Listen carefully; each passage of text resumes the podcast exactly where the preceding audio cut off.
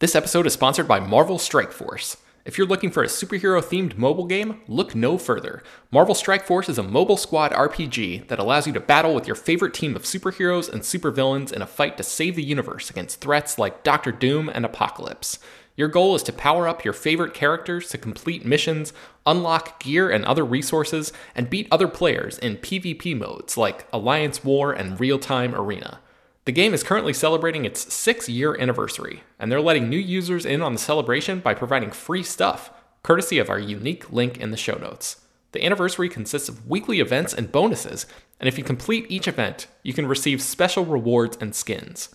Make sure to log in each day and each week to take advantage of all of the new characters that are being released specifically for this event. This will be Marvel Strike Force's most generous event to date, so don't miss out. We've received a unique promo code, so new users can follow our link in the description and use the promo code MAXPOOL. That's M A X P O O L. Thanks to Marvel Strike Force for sponsoring this episode. Say goodbye to your credit card rewards. Greedy corporate mega stores, led by Walmart and Target, are pushing for a law in Congress to take away your hard earned cash back and travel points to line their pockets. The Durbin Marshall credit card bill would enact harmful credit card routing mandates that would end credit card rewards as we know it. If you love your credit card rewards, tell your lawmakers hands off my rewards. Tell them to oppose the Durbin Marshall credit card bill. Hello, everyone, and welcome to Slash Film Daily for Monday, April 10th, 2023. On today's episode, we're going to discuss the latest film and TV news. This is Slash Film editorial director Peter Sciretta. And joining me on today's podcast is Slash Film staff writer and box office expert Ryan Scott. Hey, everyone. How's it going? I think I just changed your title from uh, box office uh, analyst to box office expert. Yeah, you did, but that's all accident. right. I'll, Yeah. I'll, you know what? I'll take the expert for today, Peter. I will. Thank you. okay. Um, it's been a crazy weekend. We're going to talk about some of the Star Wars news that we didn't get to talk about on Friday a little bit later. But it, it is Monday, and it's a, a big Monday at the box office because uh, Super Mario Brothers came out this weekend and uh, kind of destroyed. Ryan, tell us about it. Yeah. Um. So I think I believe you and I had talked about this a little bit in terms of like uh, last week we talked about you know what it might be able to do and if i'm not mistaken i believe we were talking about the early critical buzz and i was like look this is going to be a movie that's got like a 60% critic score but like an a audience score and it's a little below that. It's like 56% critic score on rotten tomatoes but sure enough it's a a cinema score 96% audience rating on rotten tomatoes absolute crowd pleaser. And uh boy howdy did crowds show up. Uh so let's go over the numbers are a bit you know it's a lot. So the three day weekend number is 146.3 million dollars. That is the second biggest animated three day opening ever just behind uh incredibles 2 however because it opened on wednesday we got to look at that five day stretch. Now it is the biggest five day opening ever for any movie of any kind. Uh, it de- it defeated uh, Transformers: Revenge of the Fallen. Um, uh, it had a three hundred and seventy-seven million dollar global debut, which is by far the biggest global debut for an animated movie ever. However, uh, uh, Frozen Two still had a bigger international opening, um, whereas uh, Super Mario Brothers uh, opened to one hundred seventy-three million internationally. Um, but but uh, Frozen 2's total global number over its opening didn't beat Mario, if that makes sense. Uh, and now what's interesting is, uh, look, there, it made it, it. It it is by far the biggest opening for a video game movie. There's a lot of records this thing broke. The biggest thing to me is that in that five days, that 377 million dollars, it is now the second highest grossing movie of 2023 overall, behind Ant Man and the Wasp: Quantumania, in a matter of less than a week. Uh, and within a week, it will be the highest grossing movie of the year. Uh, genuinely incredible stuff. I think when we talked about it uh, a week or two ago, we were both like speculating, will this be the biggest movie of the year? Eh, Now that Yeah, you've seen was- these numbers, do you think it's it's going to be Guardians? I feel like it's- it's between Guardians and this, right? Uh, it, it may be depending on how Fast X plays internationally, but Yeah. um, because the Fast movies have done huge business in China in the past in some cases, and that's where like a lot of American movies are not playing particularly well. So let's say that like Fast X's China number is like hugely inflated, that could be the thing that could put it. But yeah, those are really the only three. But but I mean, it, it's boy, uh, this is gonna be tough to top, especially because it's it's poised for a huge second weekend. You know, because Renfield and the Pope's Exorcist are not gonna give it much direct challenge. So, you know, I mean, if you're looking, let's say it drops even just 50%, you're still looking at a what 70 almost 75 million dollars second weekend. Um, you know, so this thing's going to be well over 500 million come next weekend. It's got a clear path to a billion. So, um, you know, that's uh I mean, and and in the marketplace as it currently exists without a Spider-Man No Way Home on the board, um, you know, your your 1.5 billion dollar hit just isn't there this year probably. So, um, yeah, I mean, we're we I think we're looking at probably the highest grossing movie of the year, probably.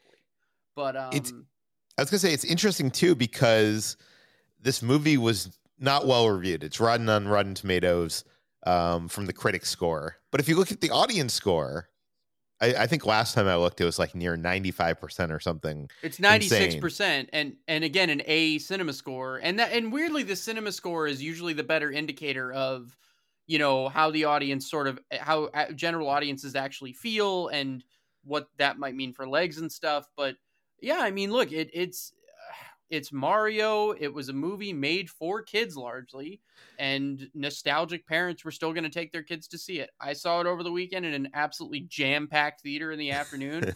kids were jumping out of their seats, stoked. The kid next to me was dressed up as Mario, like he was having the time of his life. So. I'm not saying there wasn't another way that they could have went about this. This was an Illumination movie. These are the people that did the Minions. This is kind of what I expected. I thought it was perfectly fine, and I think that you know for all the talk about people not liking Chris Pratt as Mario, for all the talk about people not really liking Chris Pratt in general, uh, like in the Twitterverse, for people giving this movie crap on Twitter, just once again demonstrates that is a bubble that means almost nothing. Um, sometimes that conversation can push a smaller movie up. It can raise the tide for something like that, but but in terms of lowering the tide for something like this, it means nothing. Um, you know, so yeah, it's a huge weekend. Yeah. Um, you, you, know, this might become one of the biggest uh, video game movies of all time. I know you shared a, this uh, quote from Chris Meledandri on Twitter. It was in an interview with Bloomberg, I think. Yeah, it was Bloomberg. Yeah, Bloomberg. yeah, yeah, because Illumination has just been crushing. Uh, they are eating Disney's lunch. Um, but yeah, so I, I read this whole interview. It was very good over the weekend, and um, basically they asked him you know hollywood had screwed up video game adaptations for many many years. Very famously the original super mario brothers movie was the first big video game movie and it's failed spectacularly. If you want to read more about that you can read my latest edition of tales from the box office. Uh, but the head of illumination here had this to say about it. So there was an industry idea that video games weren't adaptable ip every time i hear one of those statements i shudder a bit. I'm not familiar enough with how past films work I can say with great confidence that we would not have been able to do this without the partnership with uh, with Nintendo. One might take from that that the way to make a successful adaptation is to work closely with the creator. I do believe that. Um, I think if we, uh, my sort of take on that was that if we look at, you know, The Last of Us on HBO, um, Neil Druckmann was heavily involved in that, and that is one of HBO's most successful shows, I think, ever really at this point. Um, you know, I, I don't I don't think that that's a bad read on the situation. Um, uh, you know, that's one man's opinion, but but I do think that's a reasonable take. I, I mean, the, the take is decidedly smart for someone like Chris Meledandri, who I've talked to many filmmakers, and they're like, he doesn't care about story. All he cares about, are, you know, fart jokes and gimmicks and visual gags and whatever. And like, it seems very like very uh, intuitive, uh, very um like I mean, it is true that Hollywood like has looked at video games and like you know, video game success over the the last ten years has been insane, and the fact that like Hollywood's like, oh, this wouldn't work in a movie. We need to you know adapt this for our medium and whatever. And it's like people like that thing, it, it's it's also interesting that I feel like if you look at the critical response to Mario, or even my response when I saw it, like you know, I loved that first half an hour, and uh, but as time went on, I was like, there's really no story here. You know, it, it's like the Mario games it's uh it, it really it, he really did uh, adapt the mario games because it, it's it's literally you know we just gotta go and fight bowser and you know but save peach rescue luigi and there's not much else there but you know but what? that's faithful to what it is yes. You know, like i'm not saying it's absolutely it's a valid sort of way to interpret that material. Particularly as you uh, uh, the big thing in that interview is i did not realize nintendo was involved very heavily the whole way like they yeah. were a big creative partner on this. So this was this was also a big Nintendo decision. Let's not put this all on Illumination. You know, this is how they wanted to go about it. Yeah. No, I I don't know. I I overall like the movie, but I feel like the last like half an hour kind of like I got a little bored. Um, look but... again, it's not my favorite movie in the world. I had a fine enough time with it. I think it's more important to look at like who was this movie made for, and it's made for younger fans, and that's okay. Uh, we're going to get, you know, The Last of Us was not made for those kids. The Last of Us was made, you know, and, and so that's okay. We're going to get other video game movies that are made for adults. And I think the thing is, video game adaptations are going to become what comic book movies were in the last decade. You know, this is now because the thing is, video game movies, like, there's a lot more video game IP out there. So studios can look at that, and it doesn't have to be Marvel's at Disney, DC's at Warner Brothers, and that's it video games are a little bit more of an equalized playing field in that way. So I think we're going to see a bigger video game boom here, um, you know, in, in the coming years, and that's going to be the next big gold rush. I think. Yeah. Um, you know, when I you know, when I talk to you about box office, that's what I always like to think about. Is like, you know, not you know, oh great, this movie made this money. Like, but what does that mean for the future? And I think you are dead on that we are going to be in. This is the beginning of the video game movie era, um, it's going to be interesting to see how that shapes up because, you know, if I was Universal and Illumination, I would want to sign Nintendo all of Nintendo's properties and, and build to, you know, an Avenger style crossover where all the Nintendo's properties come together. Is that going to be the way it, it, it, shakes out? I don't know. Um, right. I mean, look, I didn't want to speculate about that too heavily, but I think it's pretty clear that Nintendo's got a lot of properties and you've got a lot of area to play in there. And if those conversations aren't happening already, they're going to happen very soon. Um, and look, based on the numbers, Nintendo would be silly not to do it. Like, yeah. what, you know, because sure, the one thing they might look at is like the critic response not being great, but between the numbers and audiences loving it and it helping the brand, like, why would Nintendo say no to that? And you know why would universal say no to that and, and, universal will probably give nintendo incredibly favorable terms to get to do more of these so oh, yeah. yeah. that's probably where we're headed and just just for the record oddly enough uh, warcraft is still the highest grossing video game movie of wow. all time at 438 million it's because it did so well overseas it only made 47 domestic but um, the super mario brothers movie is already at 377 so it will become the highest grossing video game movie of all time within the week um, so yeah, there's that. Yeah, yeah. there's that. We're, we're gonna get more Super Mario Brothers movies. Is it gonna be Super Mario Brothers movie two? Is it gonna be Super Mario Brothers sequel? I don't know, but it'll be uh, Super Mario's two, and then some spin-offs or something. The only other thing, uh, before we move on from box office, it's very important to point out that Air also came out this weekend, the Ben Affleck movie, oh, and yeah. uh, it it oddly held its own pretty okay. It it came in at number four with 14.46 million, but it almost slipped into number three above Dungeons and Dragons, which which fell pretty hard this weekend. Um, but for an R-rated adult-focused movie that you know was kind of pivoted to a full-blown theatrical release late in the game, that's pretty good. Uh, considering the heavy competition, and over the full five-day stretch, it also opened on Wednesday. It pulled in twenty point two million dollars. Audience scores stellars on that. Critic reviews are stellar on that. Uh, this is an Amazon production, so Prime Video is not necessarily relying on box office purely here. So it doesn't necessarily need to profit in theaters, but if it does well enough in theaters, it is gonna it is gonna encourage them to do this more. Um, and so the budget was like 90 million, but a lot of that was like those deals for the actors were made based on like streaming, not box office. So that was a lot of upfront money. So I think that like the the budget looks a little inflated, but the math for Amazon's going to be different. But I would say, based on what we're getting, Air did very well, and I'm encouraged by what we're seeing. Very cool. Okay, we have a lot of Star Wars news to talk about from Star Wars Celebration, but we're going to take a quick break. We'll be right back. Say goodbye to your credit card rewards. Greedy corporate mega stores, led by Walmart and Target, are pushing for a law in Congress to take away your hard earned cash back and travel points to line their pockets. The Durbin Marshall credit card bill would enact harmful credit card routing mandates that would end credit card rewards as we know it. If you love your credit card rewards, tell your lawmakers hands off my rewards. Tell them to oppose the Durbin Marshall credit card bill. Okay, Ryan, I didn't get to talk to you last week. On Friday, I was talking to Brian and Brad about all the Star Wars news that was announced at the Lucasfilm panel. Uh, we have more to talk about, but I just wanted to give you, uh, you know, a minute or two to to tell us your thoughts on like the three new movies that were announced. I, I have I have not felt this optimistic about Star Wars in a long time. Um, the biggest, the thing that I said is Dave Filoni's movie is the most exciting thing that has happened to Star Wars since The Force Awakens, in my very humble opinion.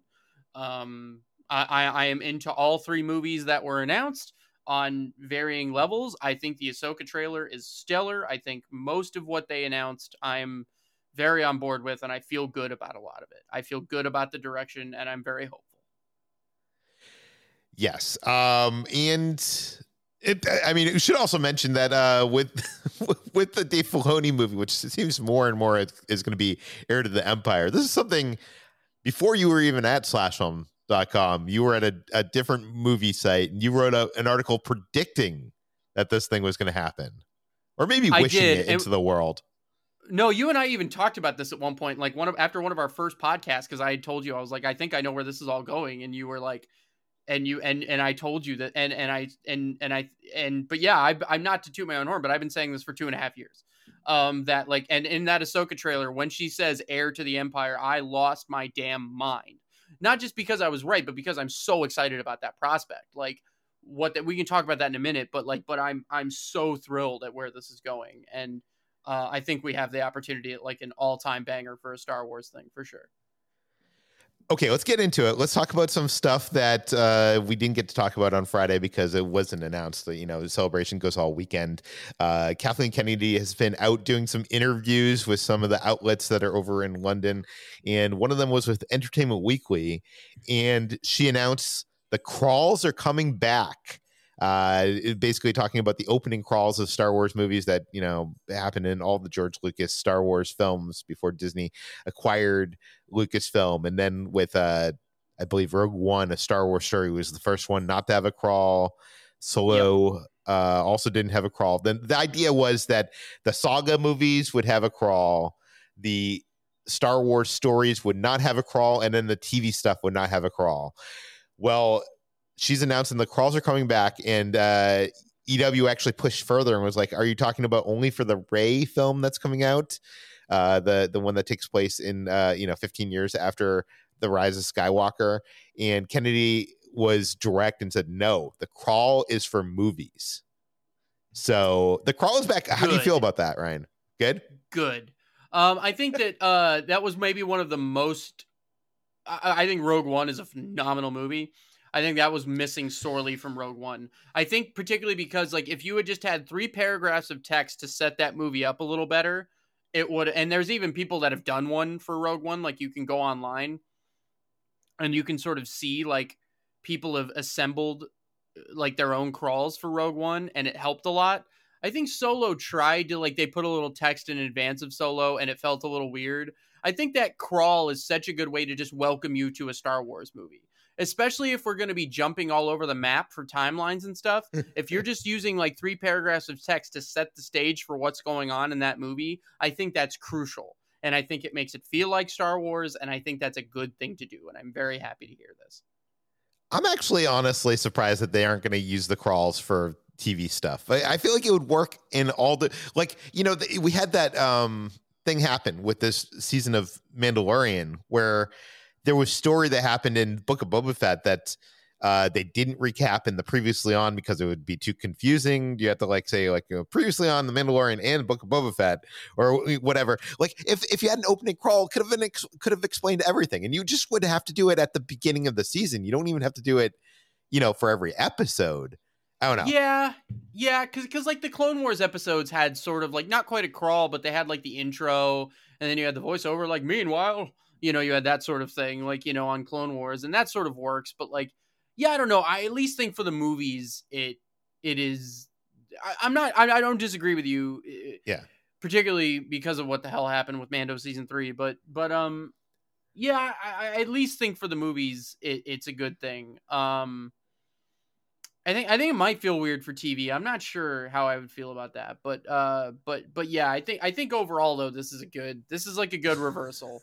like this is a good like okay, look, this didn't work. Let's go ahead and pivot back to to the, you know, like the because that that really is Star Wars, right? Like Star Wars being movies and that and that like music hitting you when you're in the theater, you know, the a long time ago in a galaxy far far away. That's just like welcoming you to Star Wars, and I think that Eh, any movie should be able to utilize that and make you feel that you're in a Star Wars movie. I think that's important. And speaking of pivoting, like they were so concerned about people knowing that these movies were Star Wars movies, but they didn't want to put the the crawl on them. Uh, you know, they they added that subtitle, a Star Wars story. Do you think that w- when we get the uh, you know the first Jedi or whatever it is that Mangold's working on, or we get the Filoni movie, or we even get this uh this movie with Rey training the the new Jedi Order. Do you think any of those are going to have a Star Wars story a- after them in the title? I don't. Nope. I think it's just going to be from here on out. It's going to be Star Wars, Heir to the Empire, Star Wars, Dawn of the Jedi, Star Wars, the New Jedi Order, whatever they're calling yeah. them and again i will i will i will bet you money on this podcast my every dollar in my wallet that dave filoni's movie will just be titled star wars heir to the empire i will bet all that money but uh but yeah but again i think that it's just going to be here's the title of the film here's the crawl explaining where we're at and what's going on enjoy your movie i think that's what it is i think that's what we're doing from here on out i think you're right okay um the, another thing that kennedy was asked about in interviews and this was from ign she was asked um you know, Star Wars uh, has announced all these projects. All these projects have been reported. Are they dead or are they shelved? Are they going to happen? And um, this is what she told IGN. She said, Rogue Squadron, that definitely is something that we still talk about. Whether it's a movie or whether it ends up being a series in, in the series space, that's definitely something that's going to happen. So uh, so, yeah. Uh, okay, let me get into the other ones. Lando, uh, I can tell you it's happening, and Donald Glover is very excited about it. And then the third one that she was asked about was Kevin Feige's Star Wars movie, which never actually was announced publicly by Lucasfilm or Disney. It was something that was reported in the trades. Uh, this is what she says Kevin Feige's project was something announced in the press or I guess fandom, but there was nothing ever got developed. We never discussed the idea because, as everybody knows, Kevin is a huge Star Wars fan, and if you know he did come up with something, I would I would be all ears. But that's never really happened. So it's not an abandoned project. It just didn't happen. So there's there's a couple things to dissect here before we get into Kevin Feige of this all, because I think that's probably the most interesting to me. Is uh, what do you think about all these lingering Star Wars projects? You know, we didn't hear about Taika's movie, we didn't hear about Rogue Squadron, Lando. She's saying they're all in the works, but I think that's I I don't know. Reading between the lines, it sounds to me like nothing in Star Wars is ever dead. Do you know what I mean? Like even yeah, that's that- more or less what it is, right? Like there, and I agree with you. Like I think the, the she's Kathleen Kennedy's not going to come out and say, "Oh yeah, those things died because they didn't work." You know what I mean, or whatever you would have to say about it. Like um, but even even the stuff that George Lucas was working on in that video game that was shelved, the TV series, a bunch of that stuff ended up making it into movies. And do you know what I mean? Like, so it's eventually, I, am sure we will get a Rogue Squadron something. Do you know what I mean? Like, it's a hundred percent. And they're not going to come out and say, "Hey, that thing we were developing with Patty Jenkins isn't working out." you know, yeah. we're not going to close the door on, hey, remember how we made a big uh, announcement that a Lando series is definitely happening? We're not going to backtrack and, ma- and say that's not happening because that makes it sound a little bad. You know, like that's just not what they're going to do. Um, and yeah, some of this stuff probably comes out in the trades a little prematurely. Some of the stuff takes a long time to develop.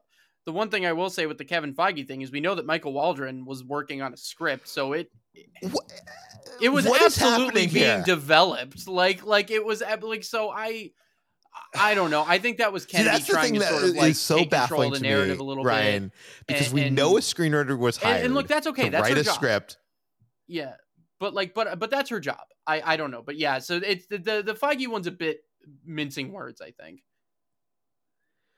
So what do you think is happening there? Like, do you think, do you think that he never actually pitched the idea to her? I mean, that that's what she kind of alludes to that he Maybe never not actually. to her, but it had to have been pitched to somebody for Michael Waldron to get hired to do it.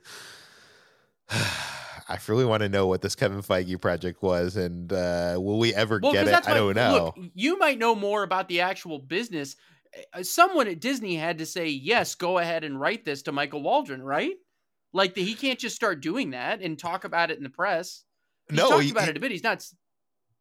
Like you, I mean, someone has to give you the green light to do that. yeah, he's getting paid money. Like someone has to approve that. so Right? He's don't- doing it on spec. I So like I, that's all I'm saying is like I don't know. I, I I think what Kennedy's trying to do, and I'm not trying to tell. I just think she's trying to downplay at what level that was being seriously considered. And I did see. I, I don't have it in front of me, but she she did address the Taika Waititi movie. I think and said like he's writing that himself. He really wants to do it. Blah blah blah. You know. And I think Yeah. that like. I think that like that's just more like I don't know. I, that one always seemed like a weird one to me. Like where I don't. He seems like a really busy dude. I don't know where he had the time for that. And that's like my thing with James Mangold too, because he's got Swamp Thing. I would imagine of the three movies, James Mangold's going to go last because he's got probably going to do Swamp Thing first. But that's another question entirely. But but uh but yeah, I think this was just Kathleen Kennedy sort of trying to be like, you know, not not make it sound like there's a bunch of canceled projects sitting at Lucasfilm, you know, on her watch. Yeah, I've heard the Mangold thing it hasn't been written yet. It's just an idea. So I, I, I'm I'm under agreement with you that that's probably going to be the last of these three. Um, Taika Waititi, I've also heard from uh, uh, that his movie is is very him. Do you know what I mean? Very his sensibilities, very non-standard Star Wars, very like contemporary humor, that kind of stuff. I don't think them making a Star Wars going back to theatrical Star Wars movies after taking this break it made no sense to have that be the first one.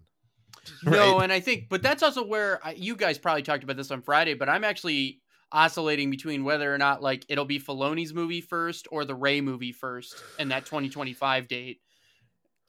I, I don't know that that's where I'm like I, that's where I'm lost. Like I don't know which one's gonna go first, but That's interesting because first of all, with with with the Rey movie, which by the way, we keep on calling the Rey movie, but I'm willing to bet money that Rey is not the main character of that movie, that she's a supporting. I would like- bet so as well. Like that would Yeah. be like she'll be at the center of it, but like maybe more like the Obi Wan Kenobi of that movie. Um, Yeah. That's what I'm betting. Um, so you know, adjust your expectations. The way it was announced at the the panel, I, I watched the video of it. It was like, you know, we're we're looking to do this movie on the new Jedi Order, and of course, to have a new Jedi Order, you need to have a master Jedi training them, and that person is Daisy Ridley. So that didn't say that she was going to be the star of the movie. That means that she's going to be in the movie. But uh, adjust your expectations. Um, so I don't think it's going to be the uh, you know uh, episode ten of the Skywalker saga, if if we should say it that way.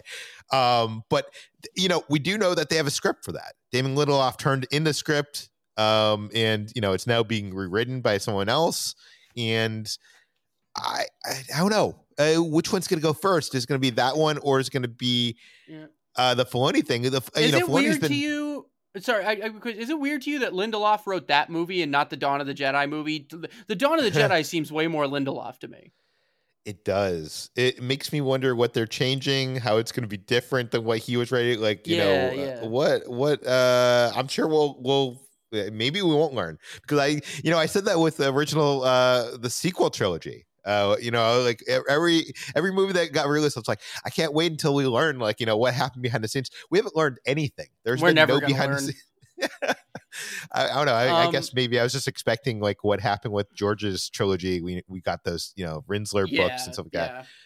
but Lindelof, uh, or not Lindelof, uh, Filoni has been busy doing Ahsoka. He's still busy doing Ahsoka. So I don't, imagine that he's written a script for that Heir to the Empire or whatever it is. Um, Uh, so I- Again, we can just start calling it Heir to the Empire. That's what it's going to be. Let's not worry about it.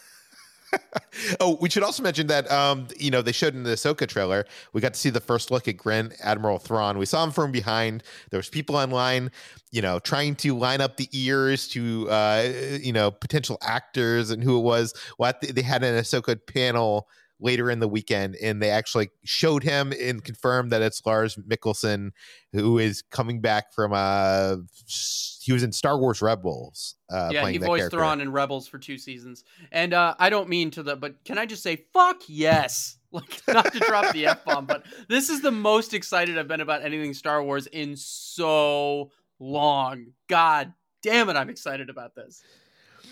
Why are you so excited? Do you? uh, Oh, have we not talked about my my like sheer love for Grand Admiral Thrawn? Has that not come up on this show?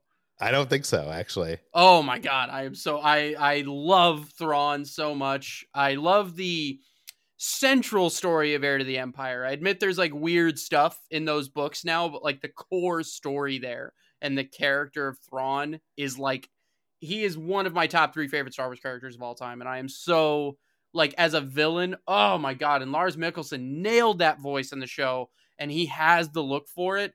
I, I- I- as I joked with my my girlfriend and my friends over the weekend, I've never been so excited to see the back of someone's head in my entire life.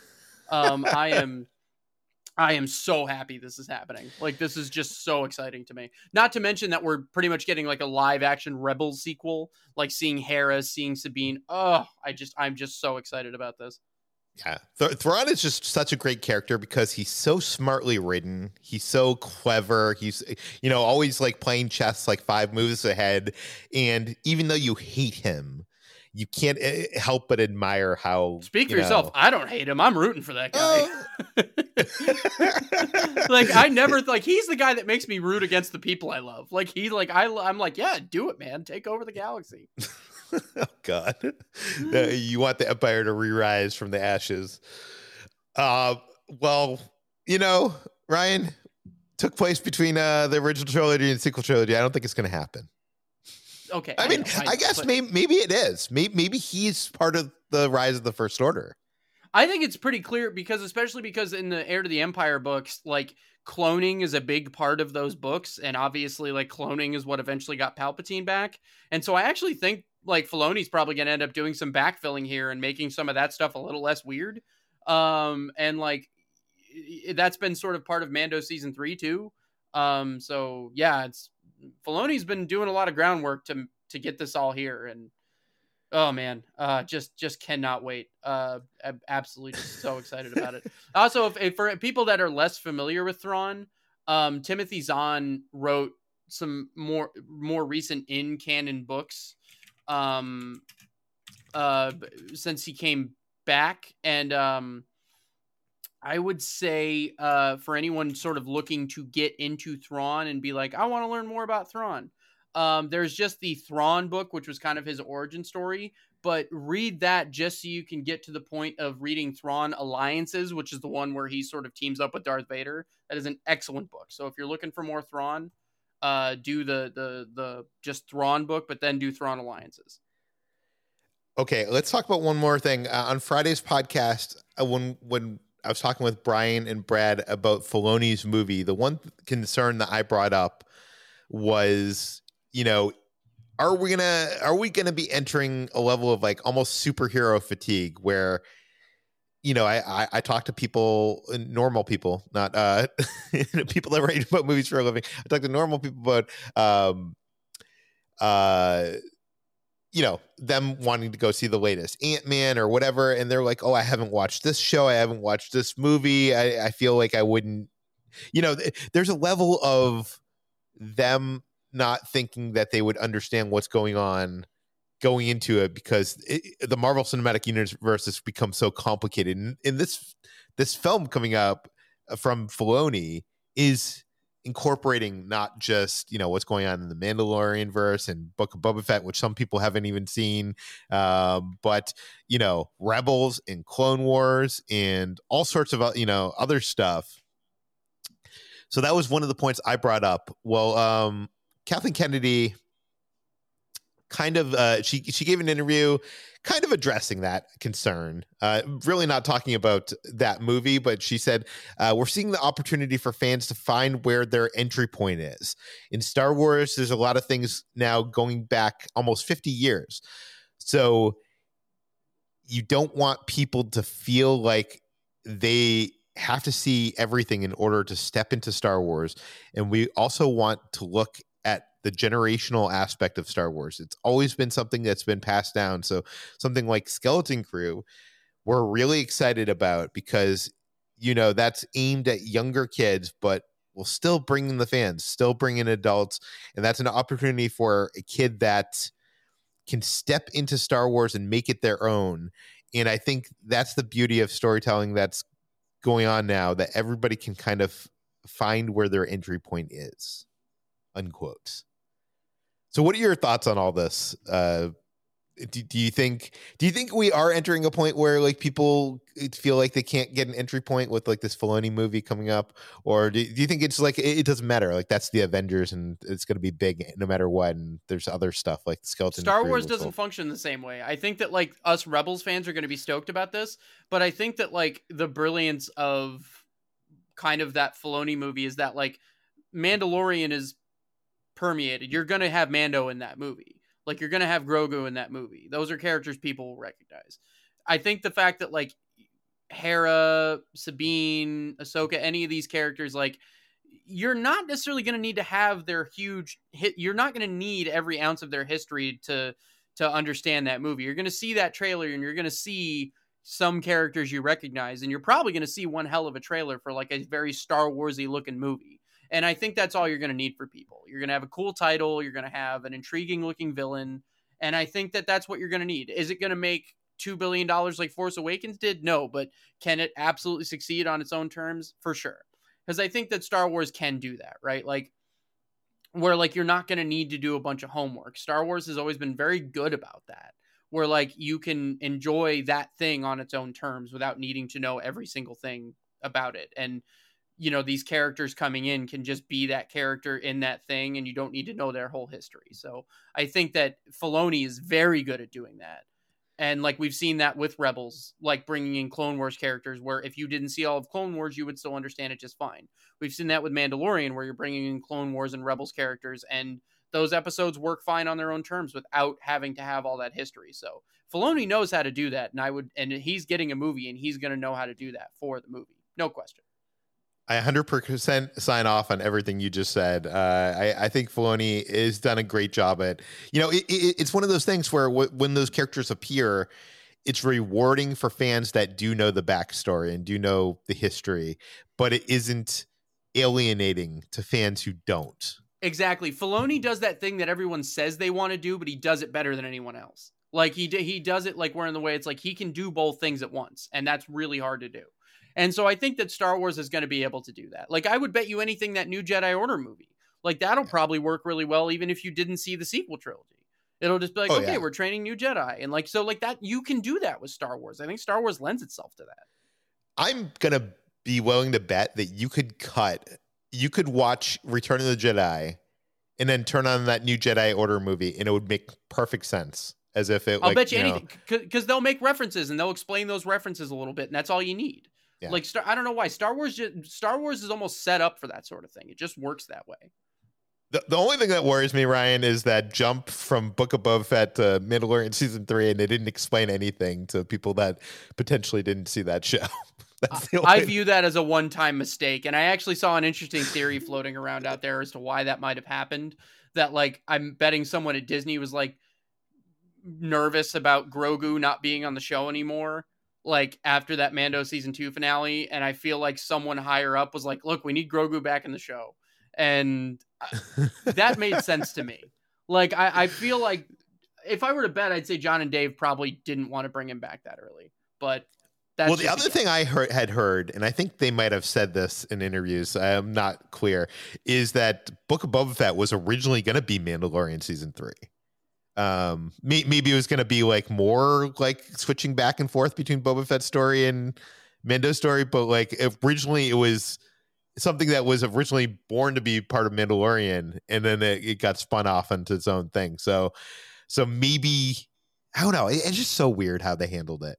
That's, that's yeah, like, but again, I, I, think that that was a kind of, and then I also think because we've seen that like Mando season three, they're having to fold some storylines from what would have been Rangers of the New Republic into this season. So I feel yeah. like this was kind of a one-time messy situation, and and I don't think Favreau or Filoni are prone to being that messy. So I feel like they're going to kind of get the house in order. I, I hope you're right. I think you're right. I hope you're right. Okay. Anyways, we can find more of all the stories that we mentioned on today's podcast on slashfilm.com and linked in the show notes. You can find this podcast, Slash Film Daily, published every weekday on Apple, Google, Overcast, Spotify, all the popular podcast apps. Please send us your feedback, questions, comments, concerns, speculation to peter at slashfilm.com. And please rate and read this podcast on Apple Podcasts. Tell your friends, spread the word, and we'll see you tomorrow.